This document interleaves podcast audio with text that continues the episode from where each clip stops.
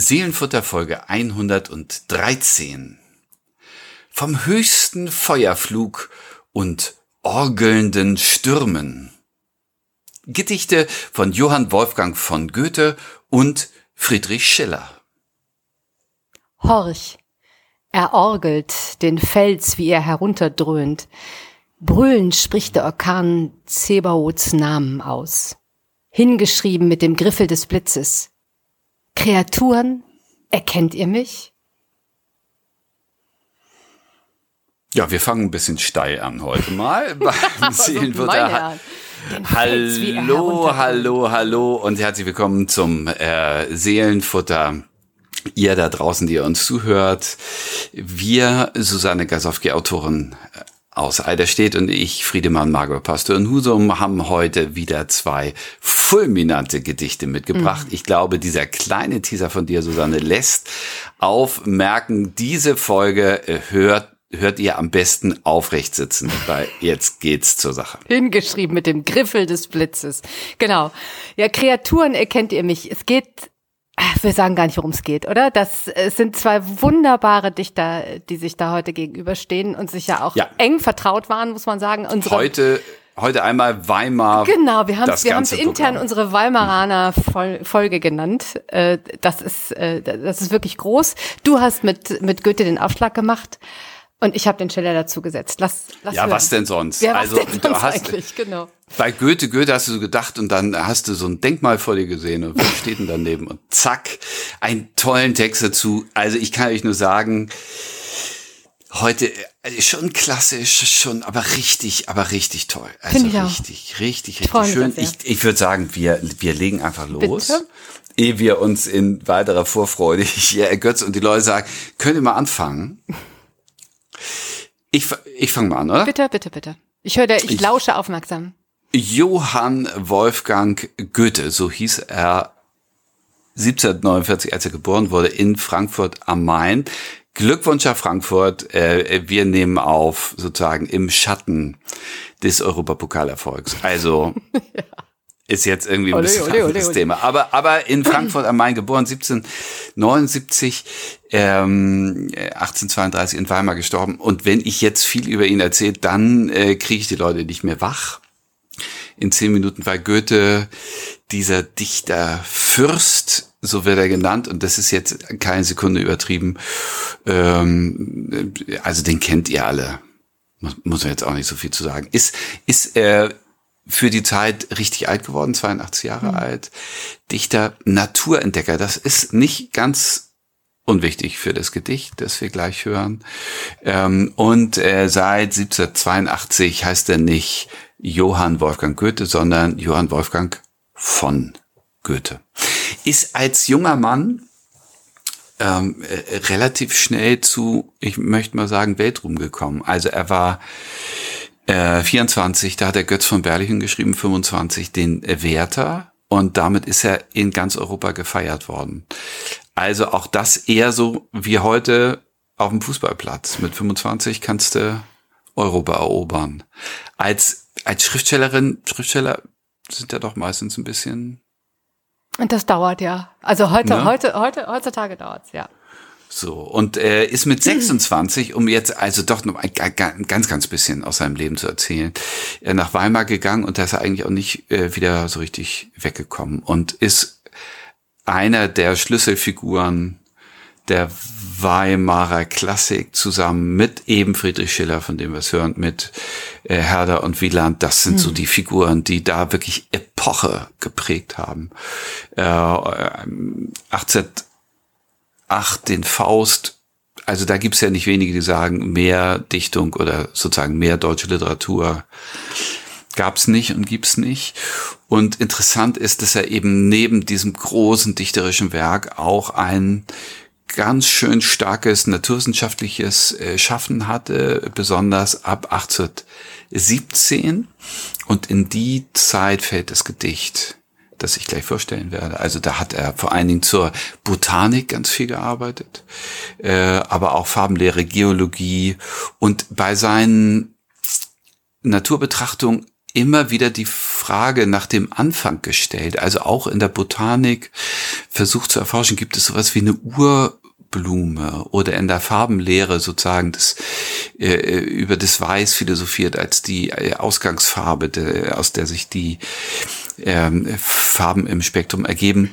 Also diese, diese Frage nach dem Ursprung, nach dem Woher, nach dem äh, Ausgangspunkt in, in der Schöpfung, in der Natur hat ihn äh, als Forscher angetrieben und natürlich auch als Denker und Dichter, so wie wir ihn jetzt erleben. Das Gedicht, das ich dir und euch mitgebracht habe, ist 1816 geschrieben worden und 1817 veröffentlicht. Und zwar, das schiebe ich noch vorweg, dann geht's gleich los, äh, als Motto einer Schrift, die er rausgegeben hat, mit verschiedenen naturwissenschaftlichen Aufsätzen, sozusagen ein programmatischer Auftakt zu dem Buch von ihm mit dem schönen Titel zur Naturwissenschaft überhaupt.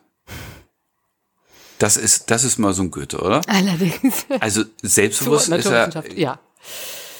immer schön gewesen. Und da Proömium, das äh, heißt ja übertragen Einleitung oder oder äh, Vorwort Vorwort, oder Vorspruch oder so ähm, und das gilt dieser Schrift und es gilt sozusagen dem Forschen und Betrachten ganz allgemein. Proömium. Ich ich lese mal.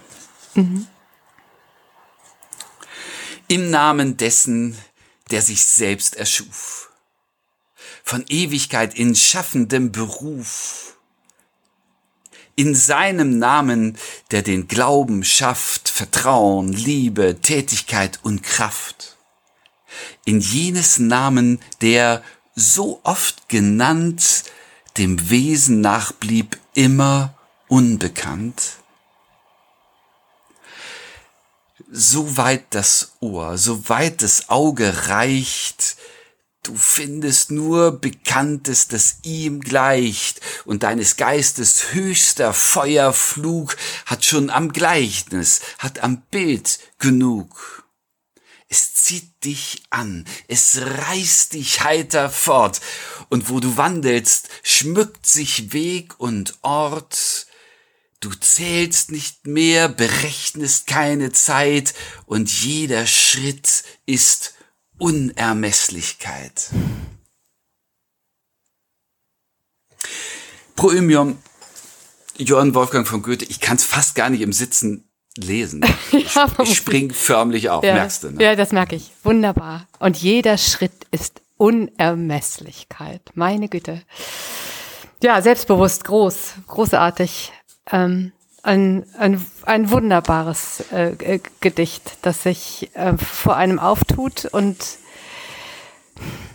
im Namen dessen, der sich selbst erschuf. Das fängt schon, das fängt schon äh, selbstbewusst und großartig an, oder? Groß, ne? Im Namen das dessen, der sich selbst erschuf, ja. Also, wer das ist, können wir an, aber ja, so, das, so ein bisschen. total spannend, dass in diesem Gedicht das Wort Gott nicht genannt wird. Mm. Und das sozusagen auch noch thematisiert wird in jenes Namen der so oft genannt, also eigentlich zu viel im Mund geführt wird. Dem Wesen nach blieb immer unbekannt. Ja. Aber im Wesen ist er unbekannt und in einem äh, Eckermann-Gespräch sagt er mal, äh, die Leute, die so oft das Wort Gott sagen, die haben eigentlich keine Ehrfurcht, denn wer, äh, wer spürt, wer er ist, der, der staunt nur noch und ist stumm. Und so sozusagen, so äh, funktioniert dieses Gedicht. Goethe ist, glaube ich, in Glaubensdingen eher ein diskreter Typ, ein, einer, der nicht so vollmundig ist. Auch wenn das hier extrem groß und selbstbewusst zur Sache geht, aber es bleibt eben auch im Andeuten und nicht im sozusagen platt explizit. Mhm. Und er bleibt dabei aber ganz sicher. Das finde ich äh, ähm, in der zweiten Strophe ganz bemerkenswert. Dass es, es ist ja kein, es ist, es ist eine Andeutung, keine Frage, aber es ist ja schon relativ früh klar, wer es ist. Und in der zweiten ähm, Strophe, finde ich, macht er das mit einer, mit einer Sicherheit. Er zieht dich an, es reißt dich heiter fort und wo du wandelst, schmückt sich Weg und Wort. Du zählst nicht mehr, berechnest keine Zeit und jeder Schritt ist Unermesslichkeit. Also es, es ist, äh, ja, es ist ein, eine tiefe Verbeugung, ja, vor, ähm, mhm. vor ihm und ein, ein, ein ganz Sichersein äh, seiner Existenz. Ja, mhm. Verbeugung und also ich würde den Akzent noch anders setzen. Der Schluss ist sehr, sehr, sehr, sehr, sehr, sehr, sehr bemerkenswert. Ich finde, er kriegt ein unglaubliches Tempo. Ja. Also auch sprachlich beschleunigt sich dieses Gedicht, während es also zuvor auch mit Schachtelsätzen manchmal so eine, eine, eine gewisse äh, ein Verweilen hat im, im Denken, äh, im Betrachten. Und da geht es davor darum, also im im Vergänglichen äh, findest du nichts, was nicht auch ein Gleichnis ist des Ewigen, so. Aber dann zum Schluss also ich finde, man wird hochgerissen, ich werde richtig rausgeschleudert mhm. bei diesen Zeilen. Es zieht dich an, es reißt dich heiter fort. Es ist ein, ein äh, Glück in diesem Staunen äh, über die Schöpfung. Und obwohl eigentlich ja der Tenor ist, du bist auch ganz schön klein, Menschenkind. Also äh, vergiss die Demut nicht, aber es, es macht nicht gebeugt, sondern es, es macht es macht, groß es macht, und fröhlich. Genau, es macht groß und fröhlich, aber was ich sagen will, ist, äh, also was, was ich damit meine, ist, es, es ist ja kein Zaudern darin. Es ist ja nicht die mhm. Frage, bist du es wirklich, ja, oder mhm. was sehe ich da eigentlich, sondern es ist diese tiefe, diese, die Freude speist sich ja aus dieser tiefen Gewissheit, ähm, ja. was da eigentlich passiert und wer das geschehen lässt. Und äh, das, ähm, das finde ich sehr faszinierend. Vor allen Dingen auch gleich, wenn wir gleich auf Schiller zu sprechen kommen, der da ein ganz anderes Gast, also ja, wo, andere, der Ton anders wird. Wo der Ton hier. anders wird, genau. Äh, es hat mich ein bisschen erinnert an dieses äh, Hopkins-Gedicht, das ich so gerne mag, das wir vor ein paar Wochen ja. hatten. Du erinnerst dich.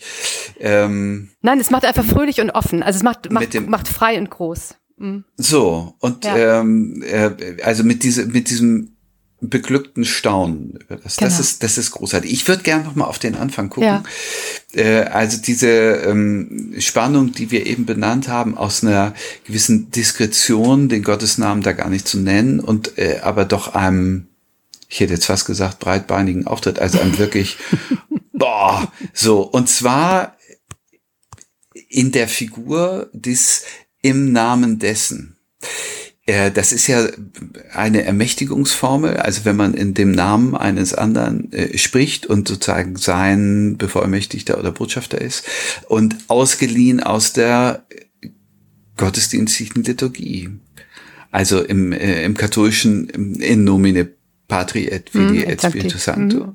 Und äh, in, äh, bei uns äh, jetzt und unser Tage sagen wir im Namen des Vaters und des Sohnes und des Heiligen Geistes.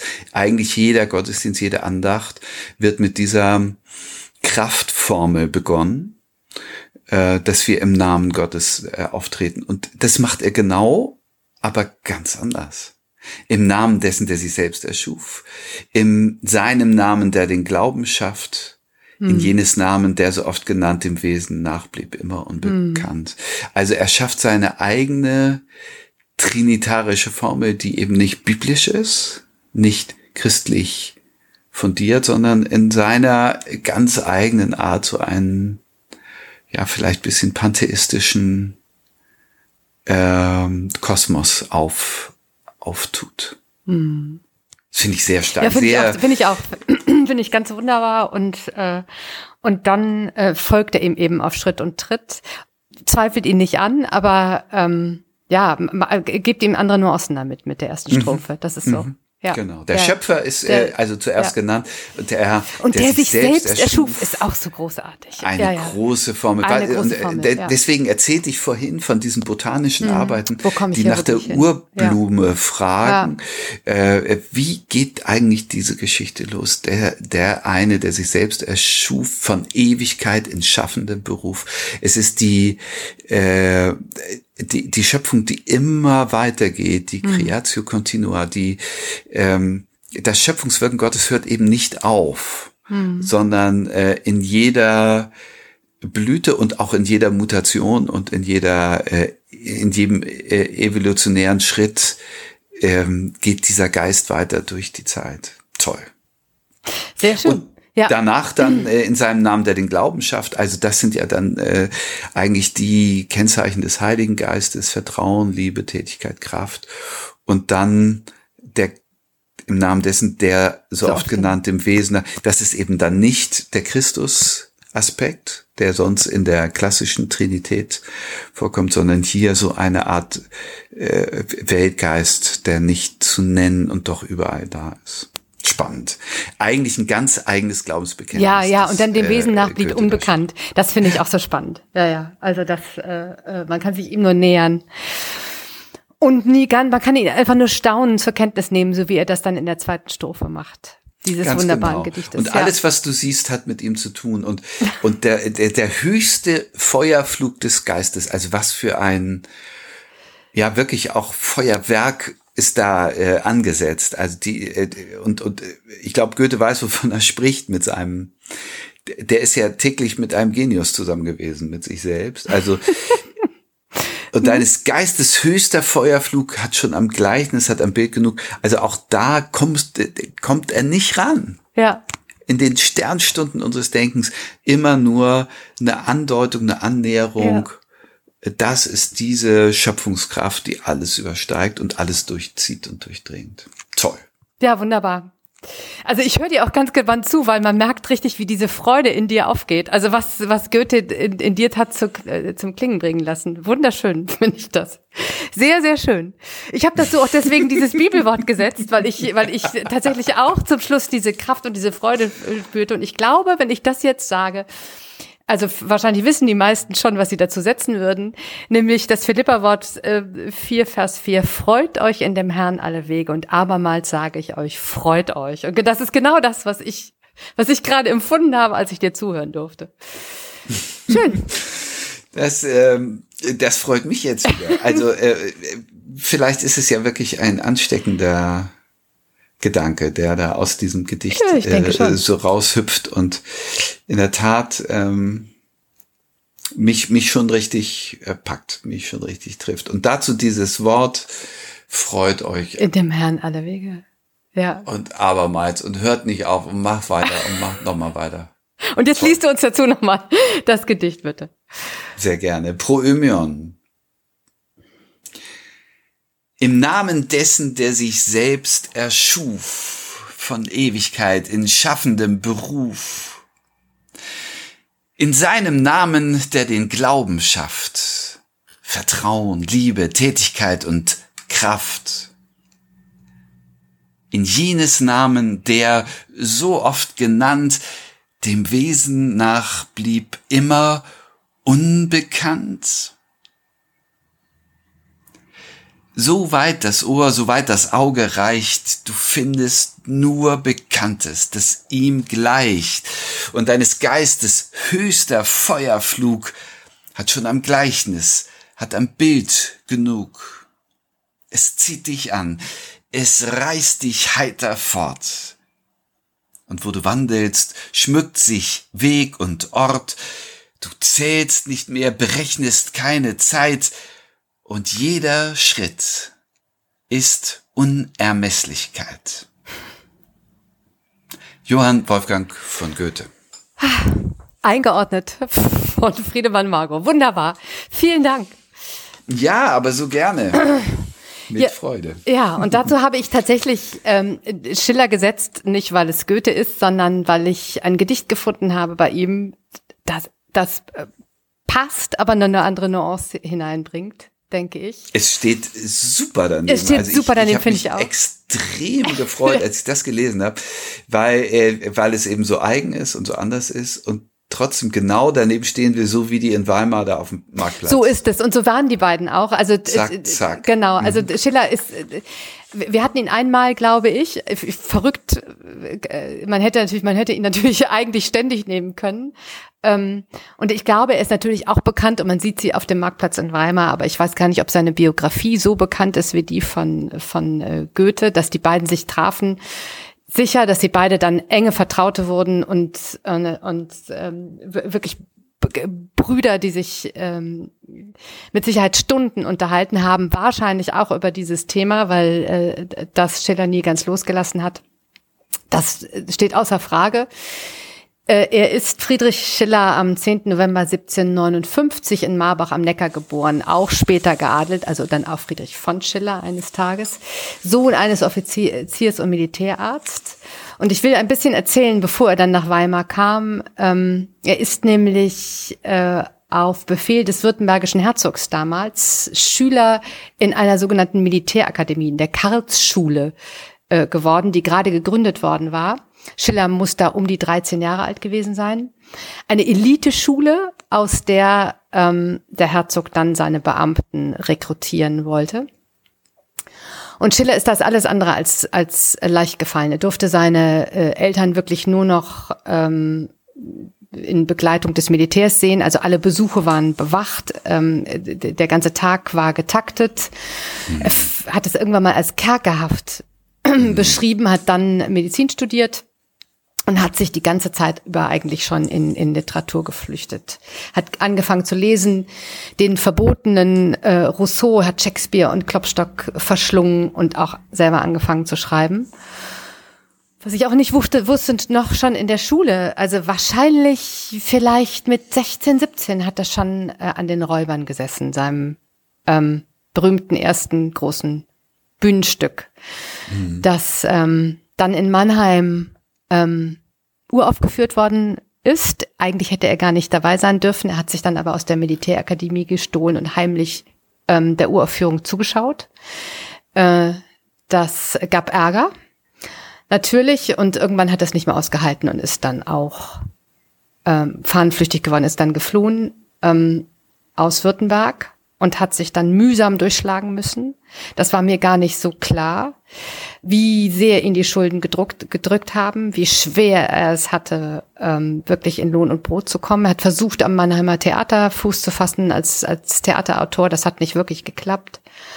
Ähm, ist dann in Mannheim auch noch an Malaria erkrankt, was ihn dann Zeit seines Lebens wirklich geschwächt hat und hat dennoch weitergearbeitet. Don Carlos ist, ist äh, entstanden in der Zeit, hat Maria Stuart angefangen, Kabale und Liebe. Und das sind alles so Dinge, wenn man das, wenn man das hört, Kabale und Liebe, da muss ich sofort an meine zehnte Klasse denken. Also das ist schon, äh, das ist, das ist äh, ja einfach der Grundstock unserer ähm, ja unserer Bildung, ja, Kultur, ne? unserer ganzen ja. Kultur, genau. Mhm.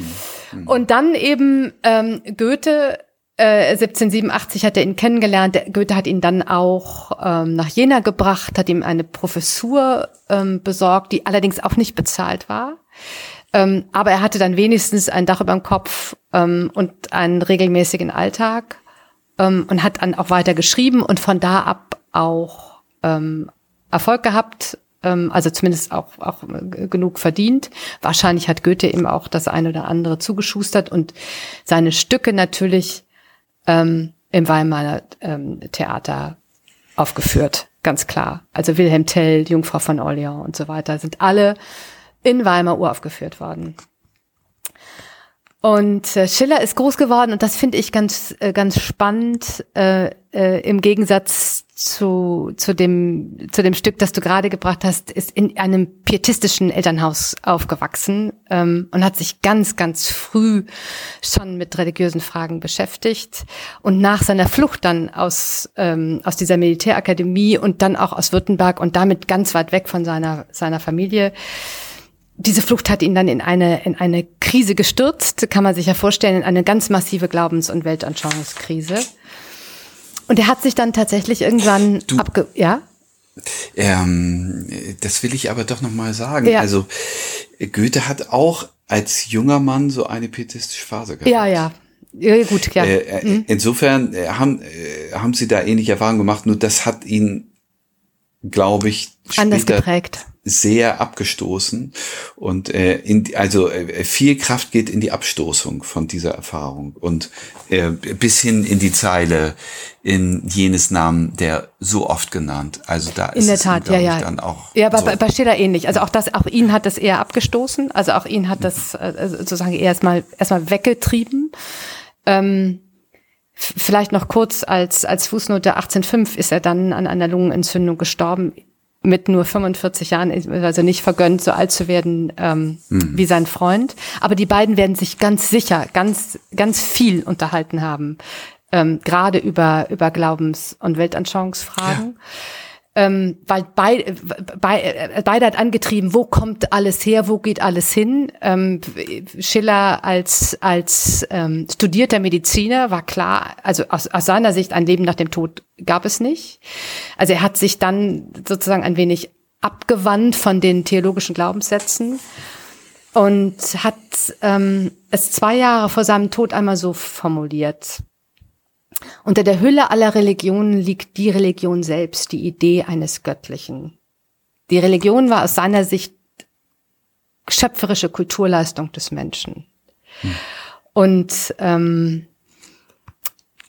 sein Willkommen im deutschen Idealismus. Genau, ganz genau und ganz genau. Wir kommen genau und sein sein sein Bestreben war es dann äh, zu sagen, nehmt wahr, was hier ist, genießt, mhm. was hier ist, ja, öffnet euch mhm. für die Kunst, schaut nicht darauf, was was kommen wird, schaut, was ist, ja, also äh, ähm, und da werden die beiden mit Sicherheit sich ganz viel ausgetauscht haben und sich auch sehr getroffen haben. Und mitgebracht habe ich ähm, von Schiller das Gedicht Hymne an den Unendlichen, 1782 das erste Mal veröffentlicht und von Franz Schubert dann 1815 vertont. Zwei Jahre bevor Goethe sein Gedicht geschrieben hat. Mhm. Und Hymne an den Unendlichen geht so. Zwischen Himmel und Erd, hoch in der Lüfte Meer, in der Wiege des Sturms, trägt mich ein Zackenfels. Wolken türmen unter mir sich zu stürmen, schwindelnd gaukelt der Blick umher, und ich denke dich, ewiger. Deinen schauernden Pomp borge dem Endlichen, ungeheure Natur. Du, der Unendlichkeit Riesentochter, sei mir Spiegel Jehovas. Sein Gott, dem vernünft'gen Wurm, Orgel prächtig Gewittersturm. Horch, er orgelt den Fels, wie er herunterdröhnt. Brüllend spricht der Orkan Zebaoths Namen aus. Hingeschrieben mit dem Griffel des Blitzes. Kreaturen, erkennt ihr mich? Schone, Herr, wir erkennen dich.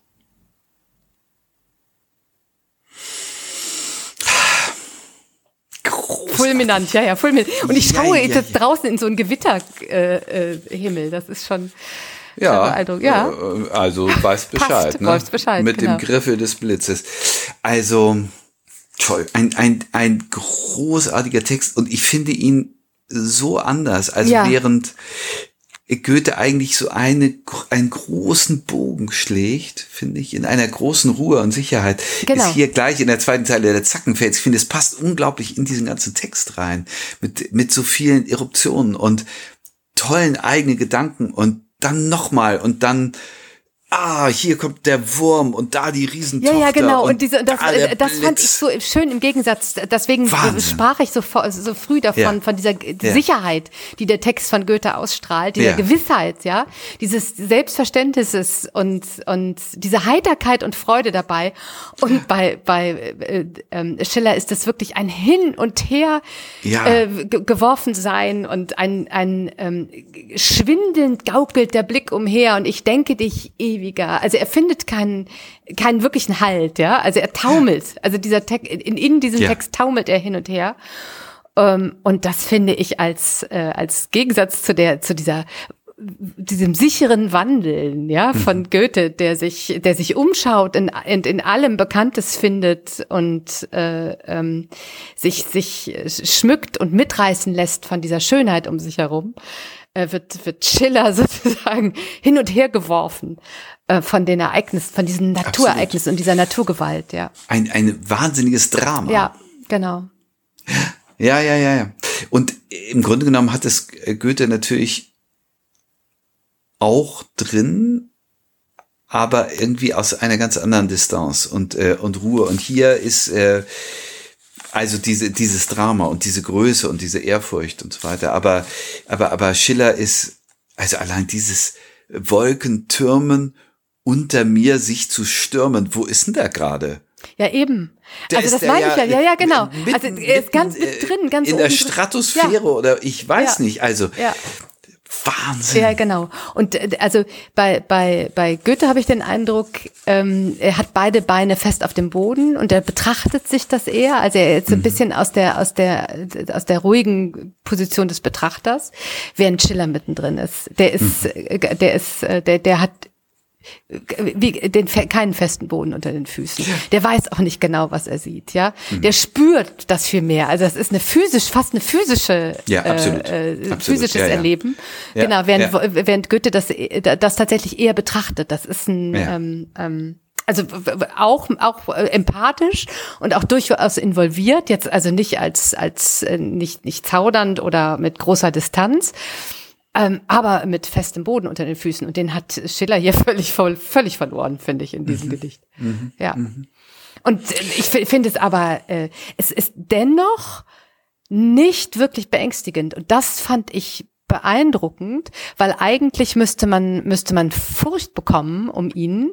Ähm, aber ich weiß nicht warum ich habe das Gefühl, er hat auch Freude daran. Ja, also es ist auch, es mögen die Worte sein, es mag mag der mag, mag der Rhythmus sein, den dieses Gedicht ähm, hat, aber ich habe das Gefühl, er ein wenig genießt er das auch als Protagonist dieser dieser diese dieses Toben um ihn herum.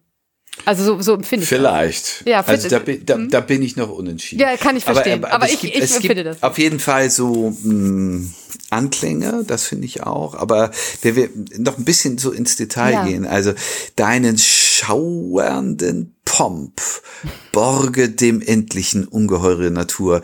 Also das äh, schon da sitze ich ja gerade hier und sage, was ist das denn? Also eine eine Leihgabe äh, für uns äh, äh, Sterbliche mhm. und, und, und Unvollendete, der schauernde Pomp. Mhm. Wahnsinn. Also ähm, überbordend. Äh, es ist alles, es ist von allem ein bisschen zu viel. Ja? Genau, unverschämt ein bisschen, ein bisschen so. Genau, Danach du, der Unendlichkeit. Riesentochter. Ja. Die Sei mir Natur, Spiegel Jehovas. Ja, ja. Es ist doch, also eine Riesentochter. Was sind das für Bilder? Ich habe, ich habe, ich sehe das vor mir und ja. und ich weiß nicht, ob ich erschrecke oder mich amüsiere, aber es ist äh, so in diese Größe gezerrt einfach total eindrücklich. Ich finde das Sagenhaft. auch. Ich finde das auch. Und ich, also es ist ja, ich sag mal, es ist ja ein bisschen einen drüber, ja. Deswegen hab, empfinde ich auch keine Furcht, äh, weil ich, weil ich, weil ich spüre, welche Übertreibung darin liegt und wie er diese Übertreibung, also aus meiner, nur, wirklich nur in meinem Empfinden, diese Übertreibung auch ein wenig ähm, genießt, seinen Gott dem vernünftigen Wurm orgle prächtig Gewittersturm. Also das ist schon Ach, da lässt das richtig, da haut das richtig raus, ja. Also, also wer, wer orgelt da wem? Ja. Kannst du mir das nochmal? Seinen Gott, dem vernünftigen Wurm, orgle prächtig Gewittersturm. Der Gewittersturm, Sturm, ähm, der orgelt da, orgelt da prächtig, ja. genau. Ja. Seinem Gott. Mhm. Also das, das, dieser, dieses Gewitter, also dieses, dieses, ähm, diese unmittelbare Naturerfahrung, ja, die ist das, was ihn verbindet und wo er sagt, so, ja, dann schau doch mal hin, ja, und äh, ähm, was immer du auch sein magst, und er nimmt ja Gottes Namen auch durchaus in den, äh, also er, er spricht davon, sehr, ja, sehr, sehr, sehr, ja, in, in allen, in allen Spielarten, Spielarten Jehova, Zebaoth, genau, Gott. Also im Gegensatz, er ist und überhaupt Herr. keine Andeutung, sondern hier geht's, hier, er haut's ihm richtig um die Ohren. Ja, brüllend spricht der Orkan Zebaots Namen aus. Ja, nicht irgendwie keine Andeutung, kein im Namen dessen, äh, ja, der, der ja, sich selbst, ja, sondern hier, hallo. Ähm, ich orgel's dir, ich brüll's dir ins Gesicht, ähm, wie ich dich nenne und wer du sein magst. Und du bist hier bei mir. Ja. Und, und dann, äh, äh, also das Brüllen ist das eine und das Orgeln ist das andere. Äh, das hat eben, die Orgel hat den Platz äh, in der Kirche und im Gottesdienst mhm. und äh, hat aber auch was sehr Gewaltiges und bis, bis zu Gewalttätiges, wenn sie so richtig, richtig äh, zuschlägt. Äh, und das ist eben auch ein heiliger Schauer, der da ja. passiert. In, in, in diesem Bild, es kommt ja zweimal vor, das mit dem Orgeln. Ja. Dass der Sturm orgelt. Wahnsinnig. Ja, ja, ja finde ich auch. Und dann natürlich die letzten drei Zeilen. Äh, die sind natürlich mit dem Griffel des Blitzes Kreaturen. Erkennt ihr mich? Schone Herr, wir erkennen dich. Verschone uns, ja, lass uns. Also es ist nicht dieser, dieser äh, ähm, wandelnde, milde, glücklich machende Gott, sondern es ist schon der, der mich hin und her beutelt ähm, und dem ich auch ins Auge blicken muss. Äh, und hier wird, hier wird so alles eins. So empfinde ich das. Total. Mhm. Ein, ein, und diese letzte Zeile, also einmal ein, ein Kyrie. Ja. Verschone uns, Herr. Äh, erbarm dich, Herr. Also diese, diese Demutsbitte. Ähm, und dann das Bekenntnis, wir erkennen dich. Ja, wir haben dich erkannt, aber bitte. Äh, tu, tu uns nichts. Es ist, mach, mach's, mach's nicht zu Es viel. ist sehr alttestamentarisch, ja, könnte, könnte man sagen, irgendwie das Ganze. Also. Vielleicht oder äh, apokalyptisch. Aber also apokalyptisch oder, oder Also auf jeden Fall, ähm, es hat also nicht das sanfte äh, des ähm, Segenezerets hier. Nein. Ja, wobei, da hat's auch gestürmt. Also lassen wir das. Es ist, es ist fantastisch. Es sind Zackenfelsen und die großen, großen Naturgewalten, die da durchschütteln. Mm.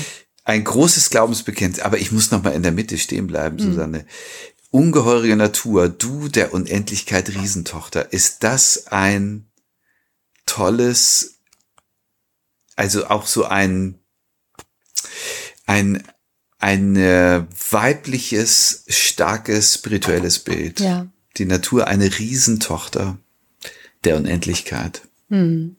Ich, also ich, ich habe mich wirklich unendlich gefreut über diese Zeilen. Ich fand das groß. Ja, eigentlich ist es in, in, äh, in, in jeder Strophe, es sind ja drei Strophen, in jeder Strophe findet man etwas, äh, wo man, wo man wirklich, wo man sich woran man sich festhält, worüber man sich erfreut, was einen, was einen tief berührt, finde ich. Mhm. Ja, in der Wiege des Sturms trägt mich ein Zackenwels, Fels, Wolkentürmen unter mir sich zu stürmen. Also ich, ich, ähm, ich finde schon der, auch, auch die erste Strophe schwindelnd gaukelt der Blick umher und ich denke dich ewiger. Ich, äh, ich, also dieses schwindelnd gaukelt der Blick umher. Das, das, das sehe ich richtig. Ja, ich stehe auf so einem Treppenabsatz oder in einem, und, und, und schaue nach unten und kann gar kein, gar kein Ziel mehr fassen. Ja, weil ich so ein bisschen hin und her gerissen oder hin und her geschleudert bin oder, oder vielleicht auch eine gewisse Höhenangst habe, was ich auch verstehen könnte. Zu, zu Recht, zu Recht. Zu Recht, zu Recht, und, genau. Und weißt du, diese, diese Fülle der Bilder, die sind ja. auch so atemlos. Ich kann eben dabei nicht stehen bleiben mm, und das mal betrachten. So äh, guck so vom Berg da in diese, in diese liebliche, ähm, äh, in dieses liebliche Stillleben der Natur, sondern ich werde wirklich durchgepeitscht da von und es gibt immer ein neues Bild und eine neue Assoziation. Es freut mich oder es regt mich an, aber es ist auch sofort wieder weg, weil das nächste schon wieder da ist. Genauso laut, genauso kraftvoll. Laut ist es, genau. Ja, ich kann Wahnsinn. auch jedem nur die, die Schubert-Vertonung äh, empfehlen, sich das einmal anzuhören. Das werde ich machen. Kenne ich nicht, bin ich, äh, bin ich sehr neugierig drauf. Ähm, du hast gesagt, das ist ein Alttestament ja, oder auch, äh, also, du hast wahrscheinlich recht, ein apokalyptisches eine, eine Schwingung, aber ich habe ein alttestamentliches Bibelwort ja, dazu gefunden. vielleicht, vielleicht deswegen. Mhm. Vielleicht deswegen. Ein Psalmwort, äh, das finde ich diese Dramatik mitnimmt oder in sich hat. Wolken und Dunkel sind um ihn her. Ja. Wolken und Dunkel sind um ihn her. Also das ist, das ist schon eine Wesensart Gottes, diese, diese, diese Kraft, auch diese bedrohliche Präsenz, äh, dieses es nicht wirklich verstehen können und sich auch ein diese bisschen verkriechen wollen, weil es, äh, weil es wirklich sehr, sehr gewaltig ist, was da so auf uns zukommt oder was uns da begegnet da drin. Sehr schön.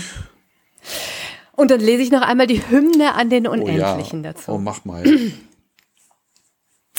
Zwischen Himmel und Erd hoch in der Lüfte Meer, in der Wiege des Sturms trägt mich ein Zackenfels, Wolken türmen unter mir sich zu stürmen. Schwindelnd gaukelt der Blick umher, und ich denke dich ewiger. Deinen schauernden Pomp borge dem Endlichen, ungeheure Natur, du der Unendlichkeit Riesentochter, sei mir Spiegel Jehovas. Sein Gott, dem vernünft'gen Wurm, orgel prächtig Gewittersturm. Horch! Er orgelt, den Fels, wie er herunterdröhnt. Brüllend spricht der Orkan Zebaots Namen aus. hingeschrieben mit dem Griffel des Blitzes, Kreaturen, erkennt ihr mich? Schone, Herr, wir erkennen dich. Großartig. Das ist äh, immer noch ein, ein Avantgarde-Text. Ja. Auch im 21. Jahrhundert. Absolut. Absolut. Schön. Dann hatten wir, hatten wir unsere Weimar-Folge heute. So, einmal, einmal äh, Goethe, Schiller, Leute, ein bisschen Klassik muss auch mal sein. Absolut. Aber ich glaube, da war viel zu entdecken, oder? Also ich, ich hoffe, es hat euch Spaß gemacht. Äh, schreibt uns, wenn ihr mögt. Äh, nach der letzten Folge wart ihr ein bisschen stumm. Ich glaube, wir haben auch echt was abgefordert. ja, das also glaube ich auch. Wir waren ja auch ein bisschen am Rande der Überforderung, aber es war toll. Am Rande des Wahnsinns. Äh, jetzt also sozusagen, ja, mal ein anderes äh, prallvolles Angebot. Wenn ihr Lust habt, schreibt uns seelenfutter.kirche-husum.de. Wir freuen uns sehr. Und seid nächste Woche wieder dabei. Dann gibt's 114. So ist es. Bis bald. Macht's gut. Tschüss. Tschüss.